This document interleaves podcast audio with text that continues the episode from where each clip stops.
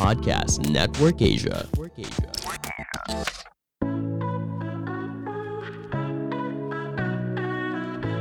Selamat datang di AS Talk.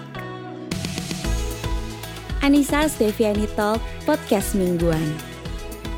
Temanmu berbagi cerita seputar parenting, keuangan, dan perempuan yang relatable dan semoga bisa mencerahkan.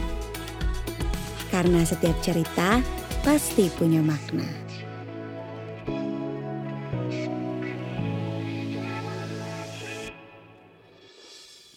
Halo. Kok bareng-bareng sih ngomongnya, kenapa harus berebutan gitu ya? Soalnya satu mic-nya sekarang. Ya, kebetulan aku lagi ada event dan lupa nih bawa, nggak lupa sih, terlalu repot kalau bawa dua mic. Jadi kita bawa satu mic dan hopefully suaranya clear enough lah. Ini meskipun gerak-gerak mulu nih, kayaknya belum enak nih duduknya nih. Ya gimana, Mike? Deket kamu, aku kan rada jauh nih. Kayaknya gak di suara kamu kan keras. Oke. Okay. Ya harusnya menurut aku sih cukup sih ya, segini ya.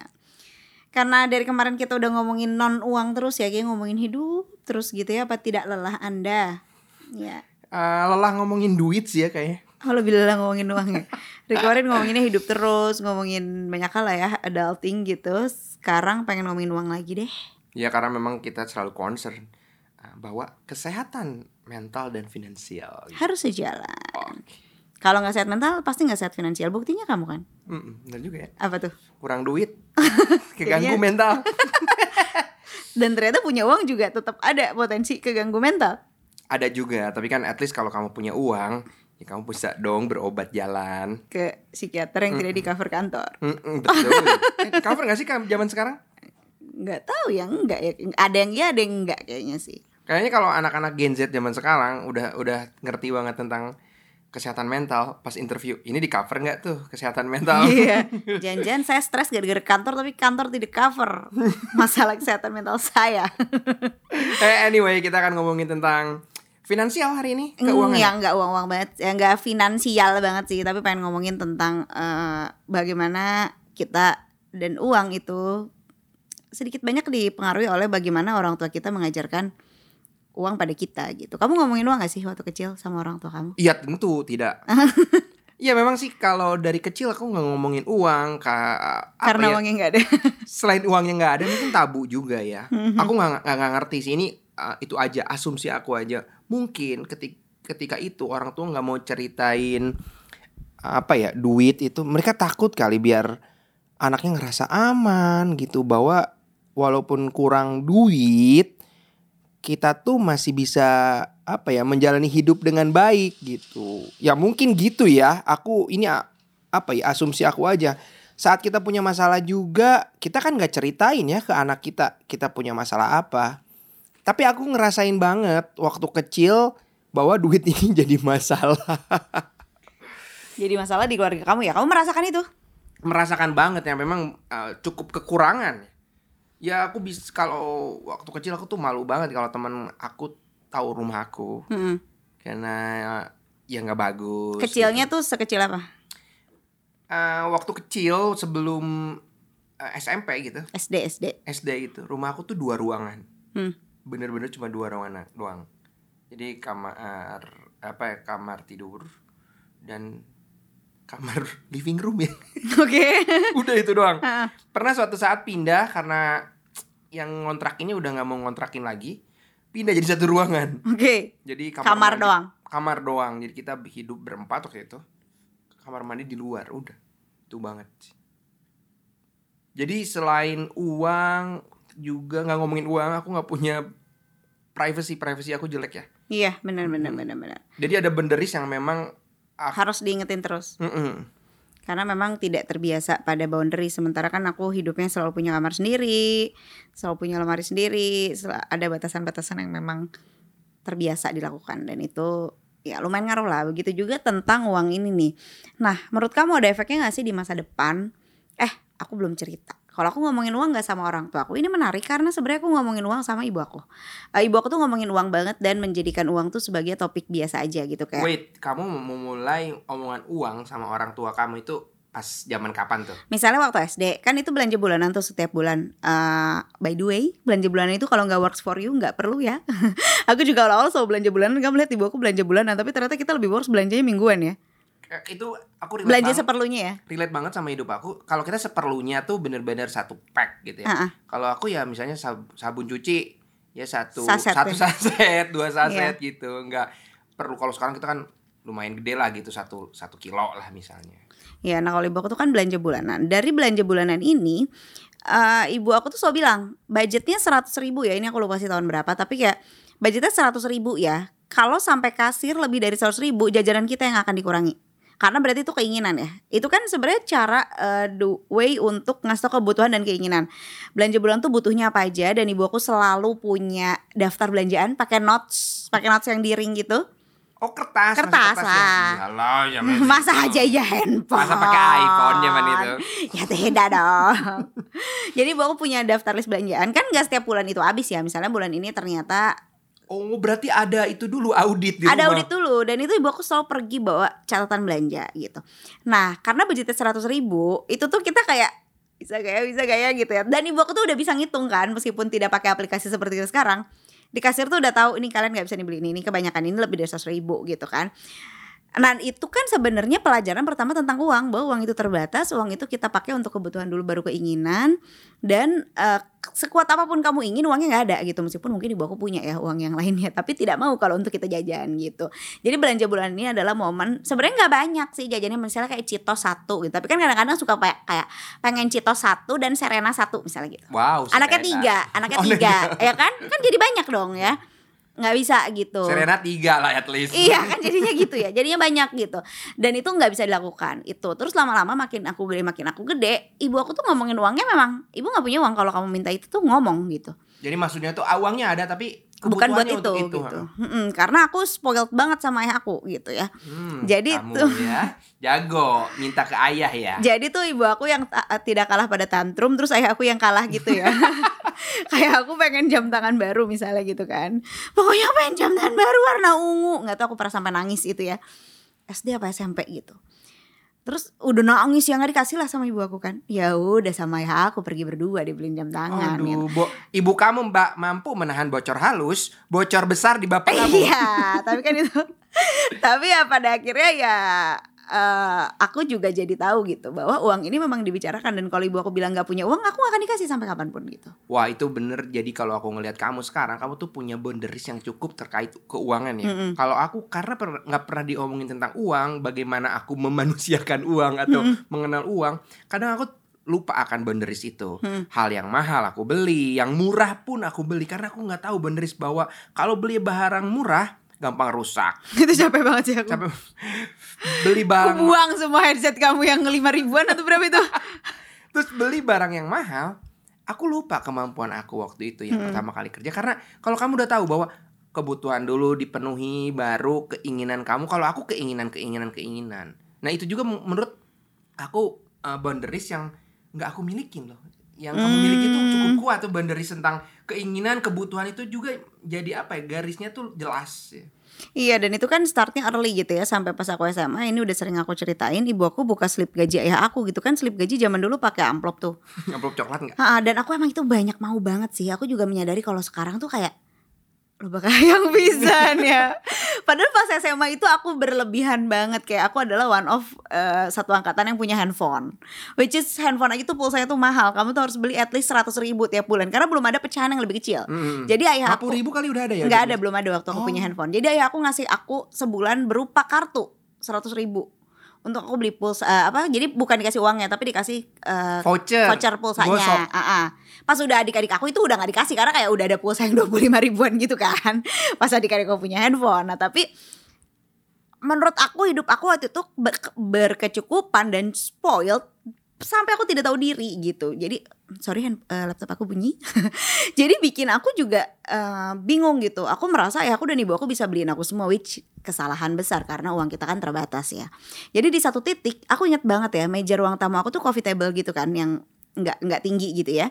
Ibu aku duduk di bawah, kamu duduk di sini, ibu aku duduk di bawah, dan ibu aku ngambil slip gaji aku. Ini gaji dengan ada potongan-potongan gitu. Ditunjukin tuh di kertasnya itu. Terus ibu aku ngambil kertas nih, kamu tahu kita belanja bulanan berapa? Wow. Kan kurang ya bang ya ternyata ya. Misalnya aku lupa sih itu aku beli apa sampai ibu aku ngeluarin itu. Tapi aku yakin itu barangnya mahal gitu ya. Misalnya aku pengen beli apa ya, kalau zaman dulu yang mahal itu. Misalnya aku pengen beli Walkman misalnya gitu. Itu kan mahal ya. Uang dari mana gitu? Iya bener. Terus kamu waktu itu dong berenang di lautan fakta. Iya. Iya aku kayak ya duit emang terbatas. Emang gak ada gitu. Aduh. Kan.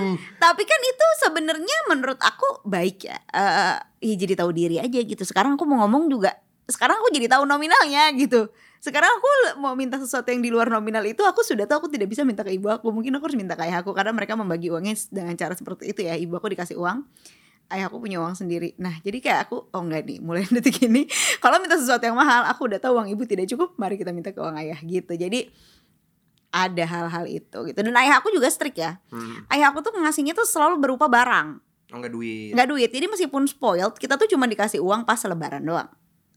Maksudnya dia bukan dalam barang ya, dalam uang tuh memang dalam bentuk lebaran. Uang cuman pas lebaran buat beli baju lebaran ceritanya. Jadi kan pas aku udah kayak SMA, kalau waktu masih SD gitu kan, kalau beli baju lebaran tuh kan bareng-bareng ya. Kemana gitu, Jogja ke Patihan beli baju lebaran. Wow, gitu ya. Wow, legend banget tuh. Belum pernah sih aku kesana. Belanja. Nah tapi setelah SMA kan dikasihnya uang. Terus aku sama adik aku akan belanja sendiri gitu iya, karena udah ngerti ya, dan udah bisa pergi tapi sendiri. Itu bagus ya, berarti belajar belanja juga ya. Sebenarnya itu tuh hal seperti itu ya. Iya, nah tapi cuman dikasih 1 tahun 1 kali. Itu menurut aku juga agak kesalahannya ada di situ sih.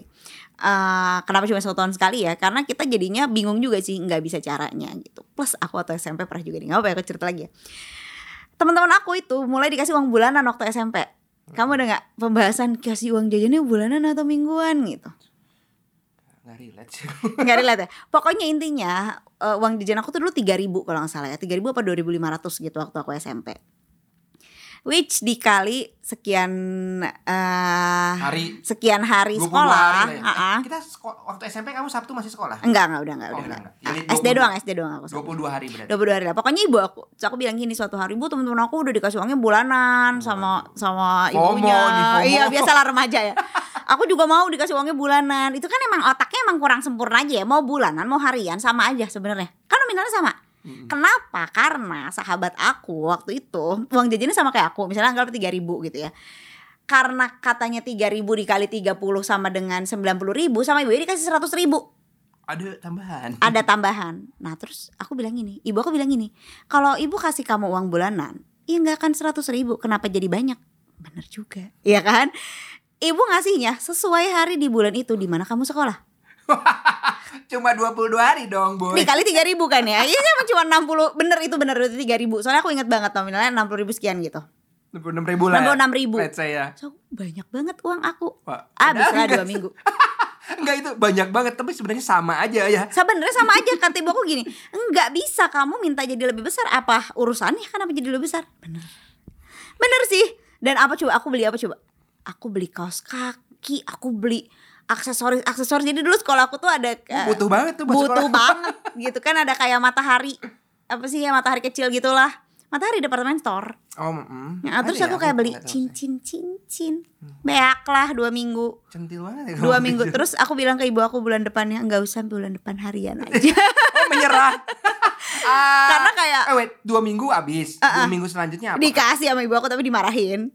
Tapi kayak ibu aku kayak you learn it the hard way gitu. Waduh, gimana ya? Harian aja. Tapi gak denger sih. Zaman lu kan kalau dimarahin gak denger ya.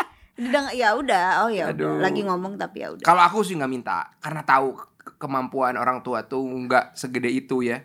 Padahal itu ya 3.000 tuh udah bisa beli Pepsi Blue sih di sekolah tuh. Udah enak banget aku tuh jajannya Pepsi Blue tuh berapa ya dulu tuh kayak 1.000 ya. Udah bisa beli macam-macam aku tuh. Tetap aja serakah ya. Zaman itu tuh kalau kamu SMP gak jauh sama aku tuh, gelas itu ya, air mineral gelas tuh 200-an. Ya 200 benar. Ya aku belinya Pepsi Blue, orang kaya. Wow. Oke. Aku dulu gorengan 3. udah nggak bisa minum tapi seret tuh seharian. Dan ibu aku tuh berharapnya aku bisa nabung kan. Harusnya kalau lebih gede tuh logikanya nih ya, dikasih di awal, kamu tuh jadi bisa nabung di awal. Terus nanti kamu besoknya irit-irit, oh ya tidak gitu. Berarti emang otaknya belum nyampe. Tapi kan itu jadi pelajaran juga gitu tentang uang. Dan aku merasa itu ibu aku banget yang set the ground untuk aku bisa kelola uang kayak sekarang gitu. Kayak oh ini ya efeknya tuh ada banget gitu. Karena aku pernah live nih satu hari sama dokter. Terus aku cerita ini, padahal aku gak cerita sebanyak ini ya. Aku cuma cerita orang tua aku tuh terbuka soal uang. Terus si dokternya bilang gini, oh saya gak setuju, kasihan dong anak dari kecil udah diomongin tentang uang. Oh ya udah silakan aja, dokter tidak setuju. Kan value-nya beda ya. Iya kan value-nya beda gitu. Cuman kalau aku kayak aku sih ngerasa karena aku membicarakan uang sejak kecil, jadinya sekarang aku juga gak tabu ngomongin uang. Dan aku bahkan ada cewek-cewek yang malu nanya pacarnya gajinya berapa. Ya kan? Ini sering banget tuh. Pacar-pacar kamu. Matre katanya. Pacar-pacar kamu sebelumnya nanya gak gaji kamu berapa? Atau kamu gak ditanya aja ngomong? Iya sih itu kayaknya. Kayaknya pacar-pacar kamu gak nanya tapi kamu bilang sendiri, gaji aku. Biar mereka ngerasa aman bahwa aku banyak duit. Oh iya sih, rada iya sih. Juga, cuman ya, kalau kan nanya ya, gaji kamu berapa? Ini apa? Gitu. Oh ternyata jadi, Anda miskin gitu. Untuk menentukan ya. Cuman ya itu sih jadi kamu juga lebih ngerti tentang keuangan. Kamu tadi udah ngomongin tentang boundary, tentang masa depan. Ketika nanya sama pasangan kamu berapa gaji kamu, itu kan ngomongin tentang masa depan ya. Bagaimana kamu menilai seseorang terkait dengan dia menilai uang juga kan. Iya, dan gak berarti matre, emang realistis aja. Ketika kamu tahu gajinya berapa, terus dia makannya apa, kan bisa menilai tuh dia boros atau mungkin dia ternyata oh dia orangnya saving atau mungkin dia pelit gitu. Menurut aku tuh terlalu shallow ya nggak bahas finansial di awal, karena seumur hidup kamu akan ngomongin uang terus loh. Anak masuk sekolah ngomongin uang, anak sakit ngomongin uang. Kita apa ya? Beli mainan dong. Punya masalah mental ngomongin uang gitu. Nggak lepas kita dari uang. Jadi nggak logis kalau kamu tidak membicarakan uang sama calon pasangan kamu. Nah tapi kalau aku nanya sama kamu, apa sih yang kamu harapkan dari orang tua kamu dulu gitu, dengan kondisi mereka kayak gitu, sebenarnya mereka bisa loh harusnya kayak gini gitu, ada nggak sih? Aduh nggak tahu ya. Aku kalau mau berharap nggak berharap banyak, karena aku bukan orang yang minta anak yang pingin jajan apa gitu. Aku nggak kayak aku dan adik aku ya, dikit-dikit pengen inline skate gitu. Pengen otopet nangis gitu. Kayak pengennya sih ada ya, apalagi inline skate tuh pas aku SD nggak dikasih aku juga. Kenapa coba? Bahaya nggak ada lapangannya di gang, susah. Selain itu emang aku ngerti sih, aku termasuk orang yang ngerti banget sih ya ekonomi keluarga kayak gimana gitu. Merasakan gitu ya, merasakan banget. Ya ngelihat orang jajan di sekolah, anak-anak yang lain tuh kayak gimana, aku gimana ya rasain banget sih. Jadi aku tuh nggak banyak mau. Jadi kalau misalnya orang tua aku pinginnya kayak gimana gitu, enggak sih ya kalau aku dipingin sekarang. Tapi ya at least ajarin lah aku gitu untuk belanja kayak mana, jajan gitu aja sih. Ya tapi jangan-jangan nggak diajarin karena memang nggak ada uangnya. Sebuah fakta. Iya atau nggak takut bikin kamu khawatir gitu, dan for some reason memang kamu khawatir kan? Orang tua aku tuh selalu menghibur diri bahwa aku sudah nyiapin makanan di rumah. Jadi kalau anaknya pengen jajan, at least nggak lapar gitu ya. Jadi orang tua aku tuh selalu make sure di rumah makanan tuh ada. Protein tuh selalu ada gitu. Walaupun protein sisa 2-3 hari kemarin, tapi protein tuh ada gitu. Jadi minimal aku telur sehari 1 bisa lah. Waktu itu waktu kecil ya. Kamu tidak stunting ya? Iya biar tidak stunting. Dan aku termasuk tinggi ya. Karena memang itulah protein tuh selalu ada, kayaknya ibu aku dari situ sih.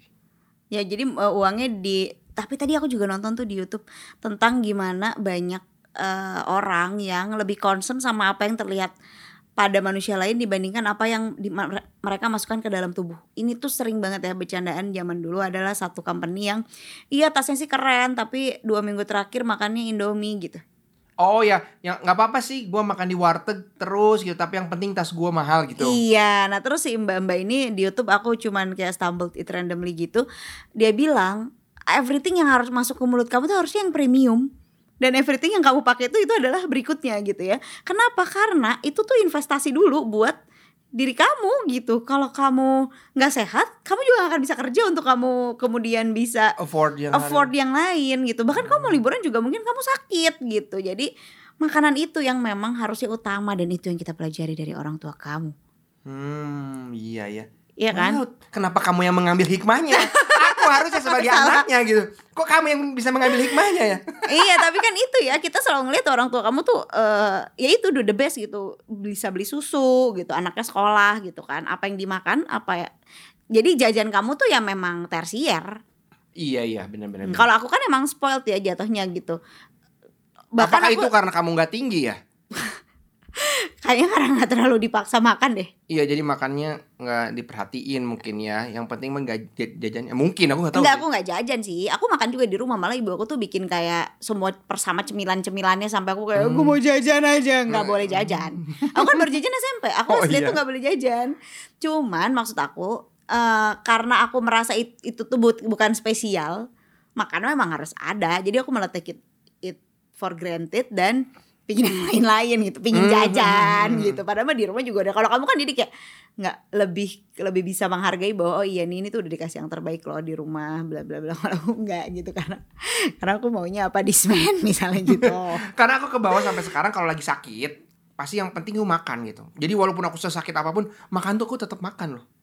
Kan mungkin dari kecil makan gitu. Iya sih. Nah, keluarga kamu emang ininya makan banget ya, masak dan makan. Sampai kamu kalau ke rumah aku kesel kan. Makan dulu kenyang. Makan terus. Masa nyampe Bandung jam 3 pagi disuruh makan, gak mau. Nah tapi jadinya menurut kamu sekarang sejauh apa sih kita ngomongin uang sama Bebe? Menurut kamu gimana nih kita dan Bebe membicarakan uangnya? Ya terima kasih banget sama kamu karena kamu ngerti banget tentang keuangan ya. Ya by the way kalau pendengar belum tahu, aku pun selalu menunggu postingan istri aku. Karena aku juga belajar banyak dari situ. Kalau misalnya ditanya Silo gimana? Menurut aku sih udah di track yang bener ya. Dan juga selama Bebe sekolah di Montessori ini juga mendukung dia mengerti tentang keuangan. Bahwa anak inget gak Bebe dulu dikasih duit 20.000, disuruh belanja sendiri, milih waktu preschool ya. Belajarnya sebenarnya tentang makanan sehat, makanan tidak sehat. Anak dikasih uang memilih jajanan di Carrefour waktu itu untuk memilih makanan sehat. Nah itu kan belajar belanja sebenarnya Bebe ya. Selain belajar tentang makanan sehat, dia belajar belanja juga. Itu yang bikin menurut aku Bebe di on track. Belajar secara teorinya yang kamu pelajarin financial planner on track, sekolahnya pun on track. Iya, dan aku ngelihat dia punya relasi pada uang yang lebih baik gitu ya. Dia daripada kamu banget dia masih kayak mungkin dalam level kalau menurut ternyata aku si pelit ini mah. Si Bebe pelit banget sampai nyimpen. Kalau bisa sih pakai duit ibu ya duit aku aman. Kenapa coba? Karena dia punya bigger purpose in life dan itu yang banyak orang nggak punya, gitu ya. Karena aku ngajarin ya, kamu tuh perlu punya tujuan keuangan yang besar. Itu kan yang sebenarnya yang kita lakukan sekarang gitu ya. Kita tuh nggak beli hal-hal yang orang lain beli gitu ya. Kita nggak beli mobil mahal. Meskipun kita bisa beli gitu, kamu gak beli motor yang kamu mau. Misalnya aku gak selalu beli tas, sepatu, baju yang aku mau. Kenapa? Karena kita punya bigger purpose. Bigger purpose kita tuh banyak. Salah satunya sekolah Bebe. Salah duanya adalah pingin kemarin misalnya daftar haji gitu. Selalu ada bigger purpose yang menahan kita untuk gak selalu beli hal kecil gitu. Karena kita tahu nih masih banyak banget nih bigger purpose kita yang belum tercapai gitu. Seperti kalau sekarang kita lagi mau survei SMPBB misalnya gitu. Atau enggak kita belum tercapai apa, beli rumah misalnya gitu di Jakarta Selatan gitu ya, spesifik Kemang lah gitu. Di Kemang gitu ya. Banjir, bukan apa-apa. Makanya aku sekarang geser ngomongin Jakarta Selatan terus bukan Kemang lagi karena banjir banget, macet. Jadi kayak si bigger purpose ini tuh si Bebe tuh udah megang gitu. Dan dia tahu kalau sekarang dia ngeluarin uang banyak-banyak nanti gak nyampe gitu. Tujuan keuangan yang gedenya mana, dia kan maunya kan edan ya kayak pingin mobil yang sebenarnya belum rilis ya. Iya, sports car gitu, pingin kolam renang with indoor pool gitu kayak. Karena dia punya itu dan itu sebenarnya bisa dipelajari dari kecil gitu. Sekarang kita belajar udah gede kan susah ya. Sekarang aja aku kalau ditanya kemarin tuh ada yang nanya, mimpi kamu apa? Pingin mobil Civic. Wow, terus dia bilang lebih tinggi lah gitu mimpi kamu. Sampai mimpi pun aku ngerem terus ya. Aku lupa bahwa kalau Bebe nih ya, dia bisa ngegas sama remnya tuh tepat lah ya, kayak seimbang. Kalau aku tuh ngerem terus, ngegasnya tuh lupa. Bahkan aku kadang-kadang pelit sama diri sendiri gitu kan. Sebenarnya itu penting banget, premium makan lah kata kamu. Makan tuh yang bagus dong, telur tuh yang itu lah. Bukan yang mahal, yang sehat lah ya. Omega lah kata aku.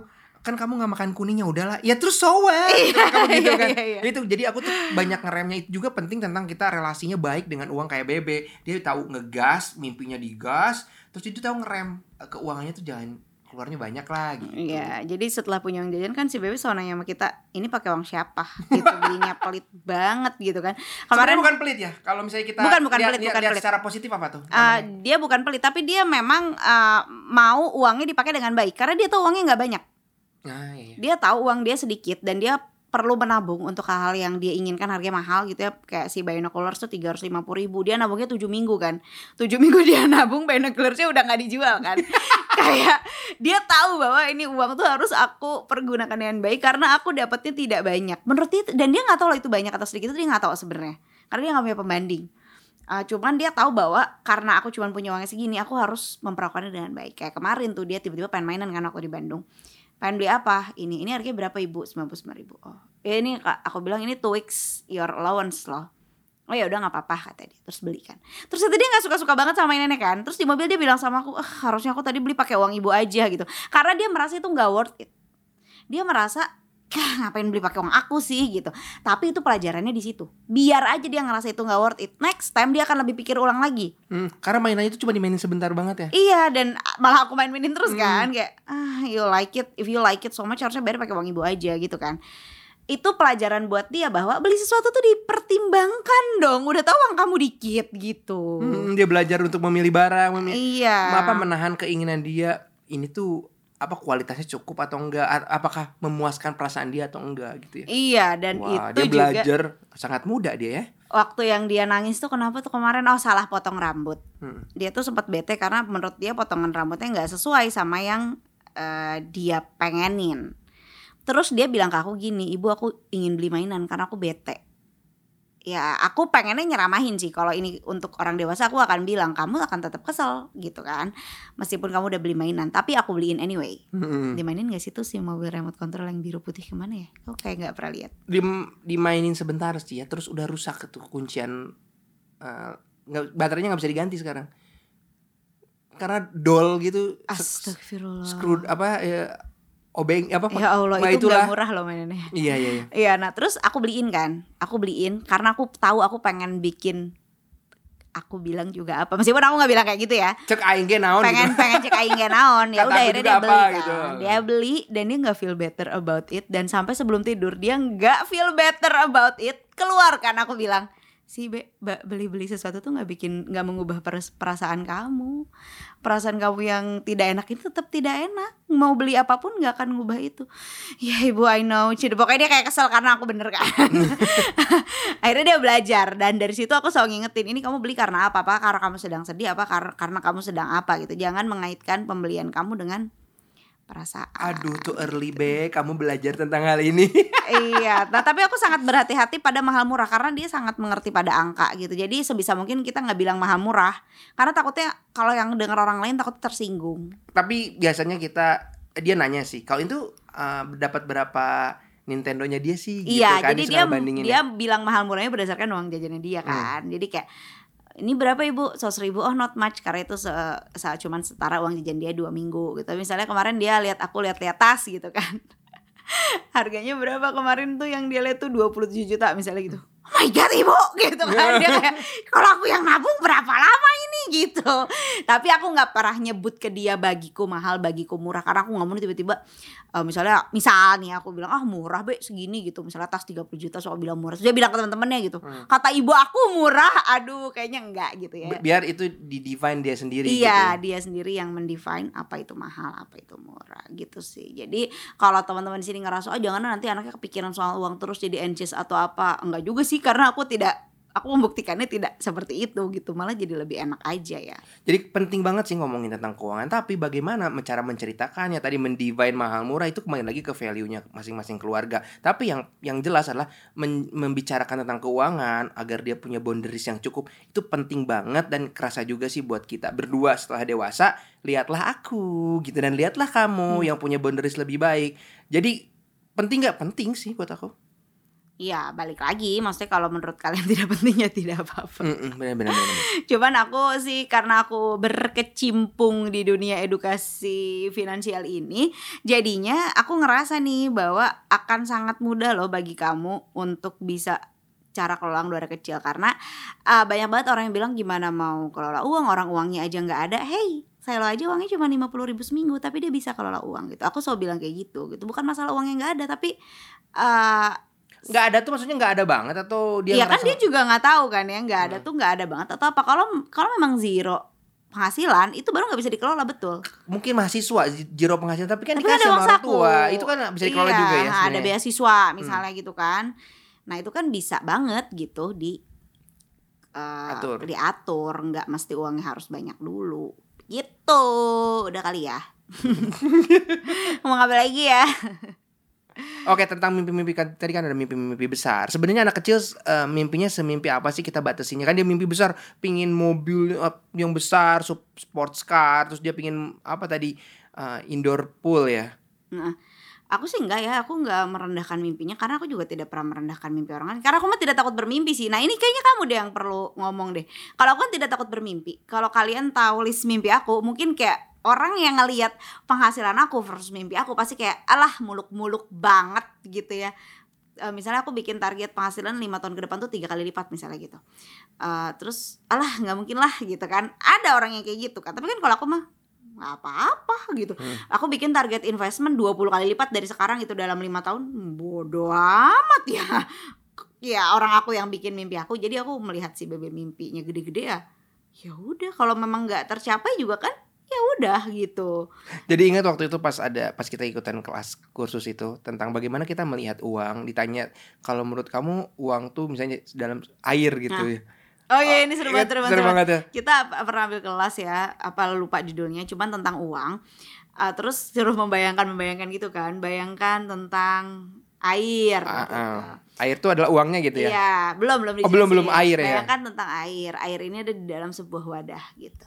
Kesejahteraan maksudnya. Iya, terus kan kita ikut kelasnya bareng-bareng kan. Terus tadi kamu ngebayanginnya apa gitu. Oh, kalau aku air itu kebayangin air itu di dalam kendi gitu. Mengalirnya nanti pas kita ke gelas ya. Pas kita miringin airnya keluar ke gelas. Nah, itu ternyata air itu ternyata uang gitu. Oh, air aku di dalam kendi nanti aku keluarin tuh ke gelas. Itu yang akan kita pakai. Dan kamu adalah? Dan aku tiba-tiba pas suruh ngebayangin air yang aku bayangkan adalah danau. Wow. Wadahnya adalah ya si danau gitu kan. Air dalam wadah bagiku adalah danau. Nggak tahu ya, itu mungkin ada dalam unconscious mind aku. Karena seringkali kalau kita disuruh menutup mata dan membayangkan sesuatu kan antara kayak di pantai, kamu berada di hutan. Suka gitu nggak sih? Nggak ya? Sering banget tuh kalau meditasi-meditasi gitu kayak bayangkan kamu sekarang berada di pantai, anginnya gini bau garam gitu. Jadi aku tuh nature gitu karena udah kayak otomatis. Tapi ternyata si air itu melambangkan kesejahteraan gitu. Apa yang kamu bayangkan tentang air dan wadah itu adalah kamu dan uangmu. Si air adalah uangnya. Yang mana kalau aku ya menganggap si uang tuh gak tahu segede apa, gak terbatas dan memang tidak bisa ku genggam semuanya gitu karena mimpinya besar. Dan sementara kamu ternyata ada di dalam dalam batasan yang kecil dan itu kan unconscious mind ya. Kamu juga tidak menyadari bahwa iya kamu mikirin air kenapa harus kecil ya, kenapa gak lautan gitu. Dan nyebelinnya tuh dibahas terus sampai sekarang. Uang kamu dalam kendi gitu. Tapi anyway ini untuk pendengar kita tuh sampai tadi memikirin tentang danau, tentang itu tuh ada beberapa bahasan sebelumnya. Jadi gak tiba-tiba bayangin gitu. Enggak, jadi, dia emang lagi ngomongin uang jadi, ngomongin uang, jadi biar nanti kita jadi relate juga tentang ngebayangin itu. Jadi gak bisa kamu sekarang nanya ke pasangan kamu apa bayangin uang apa gitu, gak ada itunya ya. Ada omongan uang dulu. Maksudnya itu tuh ada urutannya lah. Kita belajar itu growth mindset tentang uang gitu kan ceritanya. Jangan ikutin aku ya, punya keterbatasan tentang mimpi gitu. Sampai kemarin ditanya mimpi apa, aku bingung menjawabnya. Padahal mimpi gratis gitu kan. Tapi kan yang mahal tuh kita harus beraksinya itu, benar-benar mimpi itu. Berani. Karena gak berani untuk beraksi, jadi mimpinya pun aku merasa terbatas ya. Aku sih itu yang aku rasain sih. Iya, dan mungkin karena dari waktu kecil banyak batasan, jadinya juga ngerasa ngapain punya mimpi. Gak mungkin terwujud juga gitu. Kayak terbatas terus ya. gitu. Sama satu lagi penting dan tidak penting sih, ini juga udah beberapa kali kayaknya kalau di live aku suka ngomong, betapa penting bagimu dan penting bagiku dan penting bagi anak kita itu adalah tiga hal yang berbeda gitu kan. Ketika kita bicara uang sama kamu, sama aku, sama bebek gitu ya, gak bisa tuh kita bilang, ih gak penting banget sih kamu beli kaos band terus gitu misalnya. Ya penting buat siapa gitu kan. Atau kamu tuh beli apalah alat-alat motor yang which I don't know apa aja, dan aku juga I don't care apa aja kan, suka datangnya paket apa gitu, ini aku beli ini nih, oh gitu. Nggak ngerti juga itu di motor ditaruhnya di mana, tapi kan penting bagimu. Begitupun pula penting bagiku gitu ya, kamu juga nggak ngerti aku beli apa segala macam, kamu juga nggak jadi bilang ih nggak penting gitu kan. Yang penting adalah duitnya menggunakan pos siapa, posnya masing-masing gitu itu yang kan penting kan. Suami istri gitu tuh suka ribut tentang penting tidak pentingnya masing-masing kan. Kayak gak penting banget suami aku, enggak penting kali buat dia gitu kan. Gak penting banget istri gue, penting kali buat dia gitu. Apalagi buat anak. Si Bebe beli cicak-cicakan karet, enggak penting buat aku mah. Tapi dia kayak beli online di Shopee gitu kan, beli sendiri pakai uangnya.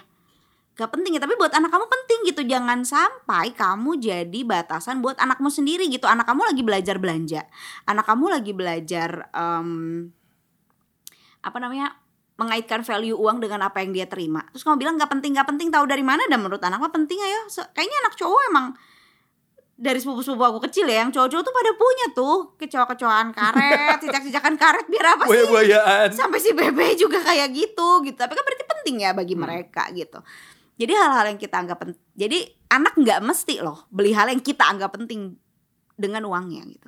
Ya dia mau beli hal yang dia anggap penting juga gak apa-apa gitu. Jadi dulu aku pernah ikut juga kelas tentang anak juga, antara orang tua dan anak. Terus salah satu narasumbernya bilang bahwa waktu itu anaknya lagi keranjingan main, Roblox. Instagram. Jadi dia Instagram followernya gak banyak karena dia tahu bahwa ini gak aman loh gitu. Akhirnya dia kunci dan itu menjadi obrolan gengnya dia di Instagram. Itu jadi punya gengnya dia. Terus suatu saat anaknya tuh sedih gitu bahwa Instagramnya gak ada yang nge-like teman-teman dekatnya itu. Terus gak bisa sebagai ibunya bilang apa sih kamu gak penting gitu. Instagram itu adalah hidupnya dia ketika itu ya. Itu hidupnya dia, bagaimana dia berkomunikasi dengan temannya, bagaimana dia berekspresi. Kita sebagai orang tua gak bisa loh menilai ih gak penting, enggak. Yang merasa penting itu adalah anaknya situ gitu. Harusnya kita memvalidasi, oh kamu dapet likes-nya, apa yang kamu harapkan, seperti apa gitu. Jadi ya kita memvalidasi gitu. Jadi benar sih kata kamu, penting buat kita belum tentu penting buat anak kita. Begitupun kebalikannya. Karena itu jadi kacau boundaries anaknya. Aku pengen beli pensil ini soalnya ujungnya ada penghapus, si Bebe tuh lagi pengen beli itu. Buat apa Bebe, kamu kan punya pensil lain? Enggak, aku mau beli gitu. Tapi ternyata susah banget kalau mau beli satu biji doang. Maksudnya kamu kayak harus datang ke tukang fotokopian atau apa, which dia tidak pernah terpapar itu gitu ya. Tapi kalau kamu ke Gramedia gitu ya belinya harus sebendel, dan dia kayak gak mau juga. Dia cuma pengen satu doang pensil yang ada ujung penghapusnya itu kan zaman sekarang kan gak ada ya, Faber Castel ujungnya gak penghapus. Jarang banget kalau kamu beli satuan, gak tuh sih kita belum pernah sengaja beli. Tapi si Bebe nyari di Tokopedia gitu, pada jualnya tuh banyak gitu, kayak harus beli selusin-selusin gitu, dia gak mau. Ya udah nanti aku ajak deh, mungkin dia belum ngerti ada namanya toko fotokopi. Iya coba diajak ya. Dia kan gak penting ya buat aku, tapi menurut dia penting, ya udah gak apa-apa gitu. Kalau kamu gak penting, sampai gede loh kamu kayak gitu. Kan sering tuh yang orang-orang cerita, aduh disindirin mama karena paket datang terus gitu. Lah kenapa? Mamanya kenapa manipulatif gitu ya? Ya orang uang-uang dia gitu kan.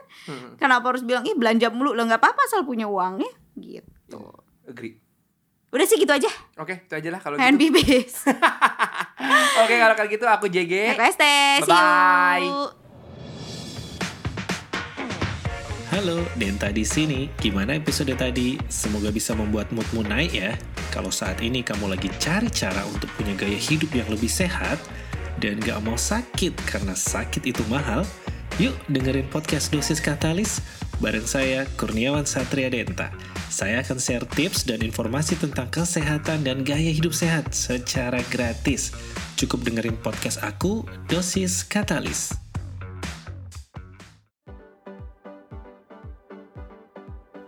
Pandangan dan opini yang disampaikan oleh kreator podcast, host, dan tamu tidak mencerminkan kebijakan resmi dan bagian dari Podcast Network Asia. Setiap konten yang disampaikan mereka di dalam podcast adalah opini mereka sendiri dan tidak bermaksud untuk merugikan agama, grup etnik, perkumpulan, organisasi, perusahaan, perorangan, atau siapapun dan apapun.